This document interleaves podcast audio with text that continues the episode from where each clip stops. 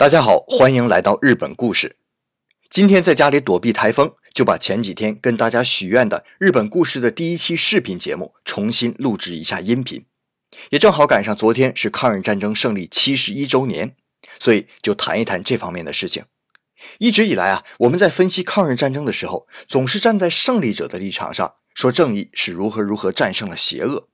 可你不觉得把一个国家的失败单纯定义为多行不义必自毙？有点太牵强了吗？那今天我就给大家讲一个发生在太平洋战场上的小故事，让我们仔细看看日本，看看他到底输在了哪儿。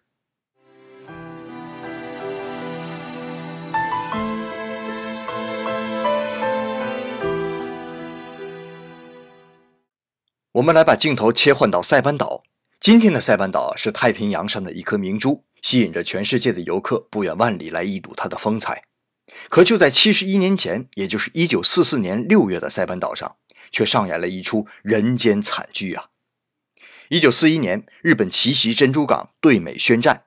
开始的几个月里啊，确实顺利。但半年后的中途岛海战，美国大败日军，从而彻底扭转了战局。之后，日军节节败退。甚至连日本海军联合舰队总司令山本五十六也被美军击中飞机坠机身亡。山本五十六一死，日本大本营就慌了，怎么办呢？海军联合舰队总司令都挂了。当时的日本首相就是后来那个甲级战犯东条英机，他就和天皇商量，既然这个战线拉的有一点大，那战线一大呀，防守的兵力就分散，所以最后决定把战线缩小一下，定一个绝对防卫圈。那美国这边说啊，你说绝对防卫就绝对防卫啊，不惯病继续打。于是对海军联合舰队司令部所在地发动了猛烈的空袭。联合舰队司令部一看美军飞机来了，那三十六计走为上啊，于是分三架飞机准备逃到菲律宾。结果好死不死的碰到了强烈的台风，这三架飞机啊，有两架中途就失联了。第一架飞机上坐的是山本五十六的继任者，海军联合舰队总司令古贺丰一。这架飞机啊，基本就是彻底失踪。所以你看啊，海军联合舰队总司令和飞机是犯克的，连着两个总司令都是飞机上出的事儿。那第二架飞机上坐的是联合舰队的总参谋长，这个人叫福留凡，是一个中将。福留凡就没有上司古贺司令那么走运了，死了死了，一了百了。他飞到菲律宾的宿务岛时，飞机失事。当然，他本人倒是没什么事儿，但是被当地的抗日游击队抓住了。后来被日本联合舰队以停止讨伐当地抗日游击队为条件换了出来。但他随身所带的一份记载着日军大量密码、太平洋地区的所有布防以及今后作战计划的机密文件，落到了游击队员手中，紧接着就被送到了美军手上。福留环回到军中。被送上军事法庭，却仅得到了一个降职处分，而日军接下来的作战计划完全没有变更。到了这个份上，这仗基本就没法打了。就像是武侠小说中两个人过招，你下一招要出什么，我都知道，请问你还怎么赢我呢？美军根据日军的机密情报做出对策，由西太平洋战区的麦克阿瑟吸引日军眼球。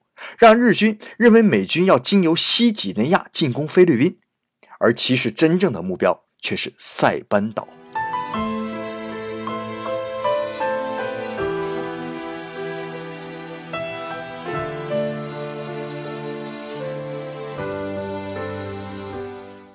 哎呀，兜兜转转了这么一大圈，终于说到了塞班岛。塞班岛在十六到十九世纪之间，本来是西班牙的殖民地。后来啊，美西战争中，美国打赢了西班牙，把得到的塞班岛卖给了德国。德国第一次世界大战打败之后，连着中国山东还有塞班岛，经联合国判定由日本管理。而这个时候，美国看中塞班岛，是因为塞班岛离东京只有两千两百五十公里。你可别小瞧这个距离啊！美国在一九四二年成功试飞了 B 二九轰炸机。这是当时世界上集各种最先进技术于一体的轰炸机。B-29 轰炸机的最远航距是五千两百三十公里。你看，塞班岛到东京的距离是两千两百五十。B-29 如果要轰炸东京，从塞班岛出发，正好一个来回。哎呀，时也，运也，命也呀！日本人千算万算，就偏偏漏算了这么一个地方。一九四四年六月十一日，美军对塞班实行了大规模的轰炸。日本联合舰队一看就慌了，为了阻止美军登陆塞班，在塞班岛附近的海域发起了历史上最大一次的航空母舰对决战，史称菲律宾海海战，日本叫马里亚纳海战。我们知道啊，航空母舰战主要打的就是空战。而日本当时的飞机就很有现在日本车的特色，省油。它平均每架飞机要比美国飞机能多飞一百二十海里，这在战场上可是不得了的优势啊！于是，当时的航空战队司令小泽治三郎中将就利用日本飞机这个优势，在美军战斗机的有效航程之外起飞，一击之后再刮倒补给，反复攻击。这是一个非常好的战术，然而并没有什么卵用。战斗的结果是日本海军基本被打残，九艘航母啊，虽然只被击毁三艘，但五百架飞机被击毁了四百架。大家可能就该问了：不是战术相当成功吗？怎么会变成这个样子呢？有两个原因。第一呀，小泽中将虽然可以说是个航空战的天才，可是他在之前一直领导的是海军，他这次首次率领空军打实战。他不了解自己部队的真实情况啊！真实情况就是他手下的飞行员里有一半以上都是飞行预科练习生。我刚才说的战术里面很关键的一条是飞机需要不断的起飞降落，起飞降落。而这些飞行员里边，除了几个队长之外，剩下的都是只会起飞不会降落的新手。这些新手操作着飞机出去，那就是肉包子打狗啊！这是第一点。第二点就是美国的武器太精良了。美国航母的对空导弹，每个导弹里边都有一个小型雷达热感器。虽然没有今天的跟踪导弹这么牛，但在接近敌机二十米以内就会爆炸，这基本就近于屠杀了嘛。所以啊，据说当时美国船员看着一个个飞机被炸，说这就像是射杀火鸡的比赛一样。所以，当天的空战又被美军称为“马里亚纳射杀火鸡大赛”。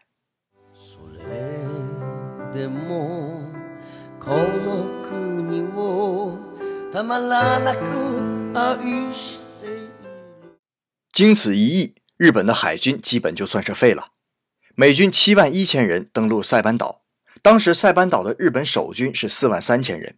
美军虽然是一倍，但攻守有势啊，所以胜负未知。这个时候啊，又不得不说武器了。不是美国的武器有多精良啊，而是日本的武器太 low 了。他们还在用三八式步枪，就是我们经常在电视剧里边看到的日本鬼子用的那个带刺刀的枪。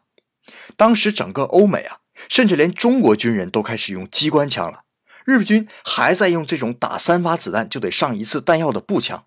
你说这仗怎么打呀？前方战局不利，后方大本营就开会啊，最后讨论决定。放弃塞班岛，消息虽然传到了塞班岛，但没有一个日军停战。为啥呢？因为当时全岛被围，跑是跑不了了，投降啊！按日本当时的军令，誓不受虏囚之辱。被俘虏之后，要么自杀，要么回来上军事法庭被判死刑。当然有一个例外啊，就是刚才我们讲到的被俘虏的那个兄弟，海军联合舰队参谋长福留凡。他为什么没死？我们一会儿解释啊。所以啊，既然左右都是个死，那就不如在战场上光荣殉国喽。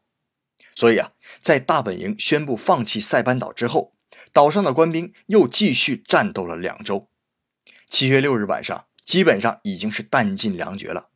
塞班岛最高长官太平洋舰队司令南云忠一下达最后命令，全体部下发动自杀式夜袭。之后，南云忠一饮弹自尽。当天夜里。仅剩的三千日军向美军阵营发起自杀式突击，这场战斗进行了一天一夜，真正是黄尘足筋骨，白骨乱蓬蒿啊！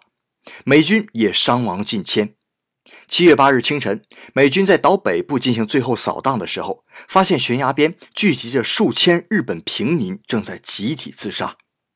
尽管美军不断喊话要他们下来，等待他们的是食物。但还是不断的有人高呼万岁，跳下悬崖。甚至还有母亲抱着刚出世的孩子。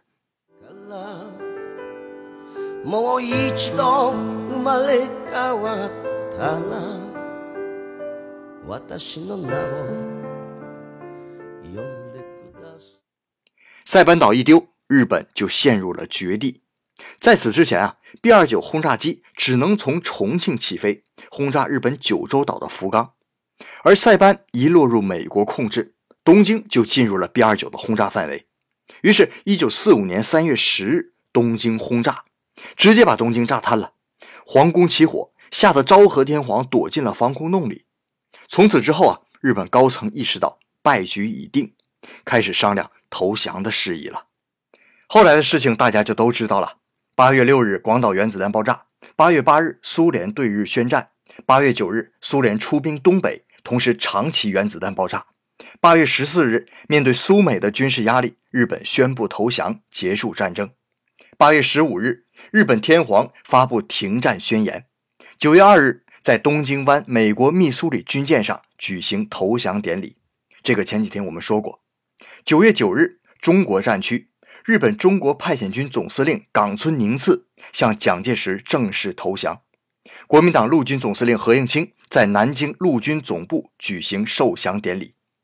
从一九零五年开始侵占中国土地的日军，在四十年后终于撤离中国。所以可以说，因为塞班岛战役的失败，让日本走向了投降。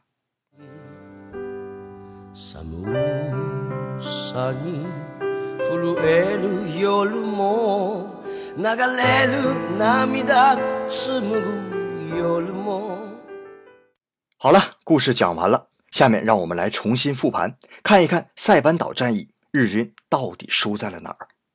首先当然是日军的作战计划提前被美军掌握了呀。联合舰队总参谋长福留凡被俘之后，随身的机密情报被美军获得。那为啥军部不变更一下计划，而是继续按原计划作战呢？而且不是说日本的军令是被俘之后不是自杀就是被判死刑吗？为啥他只得了个降级处分呢？原因就是因为他曾经是日本海军大学最优秀的毕业生，因为他是日本高级将领中的精英人物，所以被敌军俘虏者处死这条惯例对他不适用。而他所在的小集团里的所有官僚，为了保住他的荣誉地位，以及为了保住自己小集团的利益，都在替他隐瞒机密情报泄露这个错误。相反，如果这个人不是组织中的精英，那就是被俘虏者处死了。这也引出了另一个塞班岛失败的原因：菲律宾海海战中，飞行员几乎都是新手。你想啊，在战争中逃跑是个死，被俘是个死，再加上牺牲。所以，熟练的飞行员都死绝了呀。在西方的传统中啊，士兵身陷死地、弹尽粮绝、力竭被俘，是不需要受到任何惩罚的，因为作为一个士兵，你已经尽到你所应该尽的一切职责了。与其自杀，不如被俘，放回来之后再继续战斗啊。试想一下，如果日本没有这么一条不成文的规定，那将会有大批的空军老兵活跃在太平洋战场上。那个时候胜负犹未可知啊，所以啊，不仅仅塞班岛这一次战争，日本海战中的多数时候用的都是新兵，这样就拖出了一个逻辑链条，就是日本在战争进行中逐渐忘记了战争的目的。战争的目的是什么？是赢啊！其余的一切都是手段，都是套路。保护精英是为了赢的手段，禁止士兵投降逃跑。是要士兵置之死地而后生，也是为了赢的一种手段。可是越到战争的后来，就越有一点本末倒置的意思。官僚们为了保护自己的利益，不惜牺牲国家的利益；士兵们更仿佛是为了死而战斗，就像那个臭名昭著的神风特工队一样。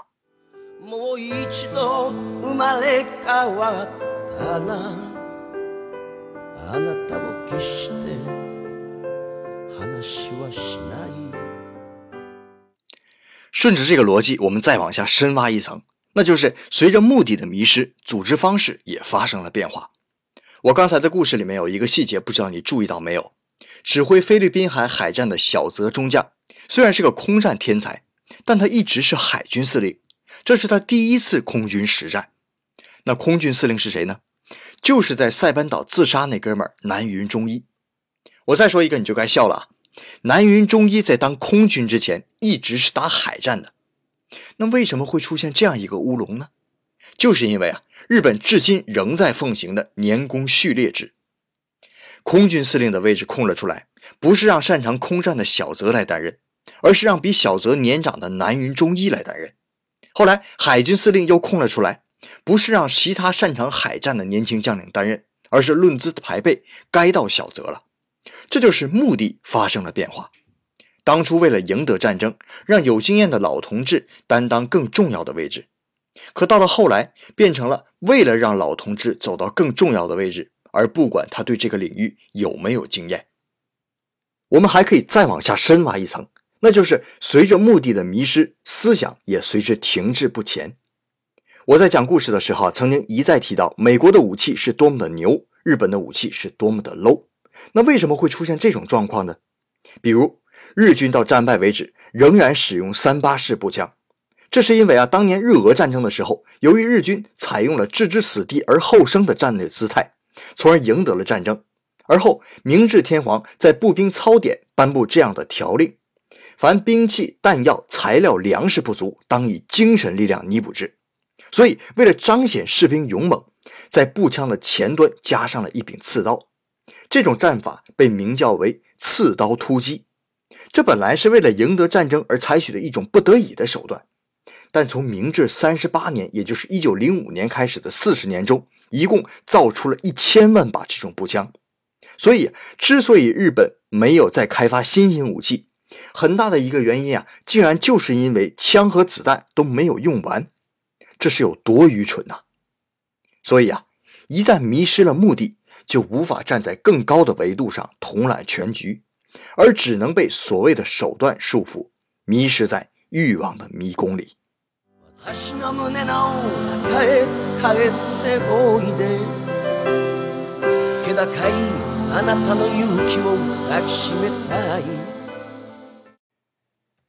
最后说一点题外话吧。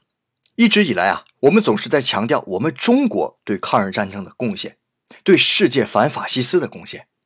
不知道听完我讲的故事啊，你有没有一种感觉，好像这事儿和我们关系不大呀？对。这就是我在读完这段历史之后的感觉。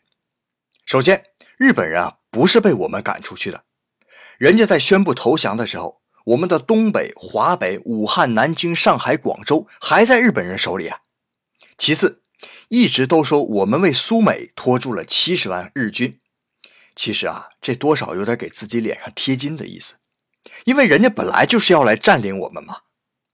那国共两党的贡献是什么呢？我认为啊，就是在民族最危险的时刻，团结了一切可以团结的力量，不屈不挠，奋勇反抗，为中华民族保存了最后一点骨血。正如蒋百里将军所大声疾呼的：“胜也罢，败也罢，就是不要和他讲和。”对于我们今天的中国人，自满自傲的历史态度要不得，自怜自谦自省，才是一个民族对待历史的。正确态度啊。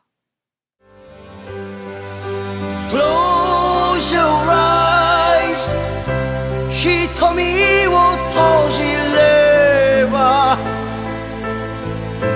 希望へ駆け上るあなたが永遠に生きて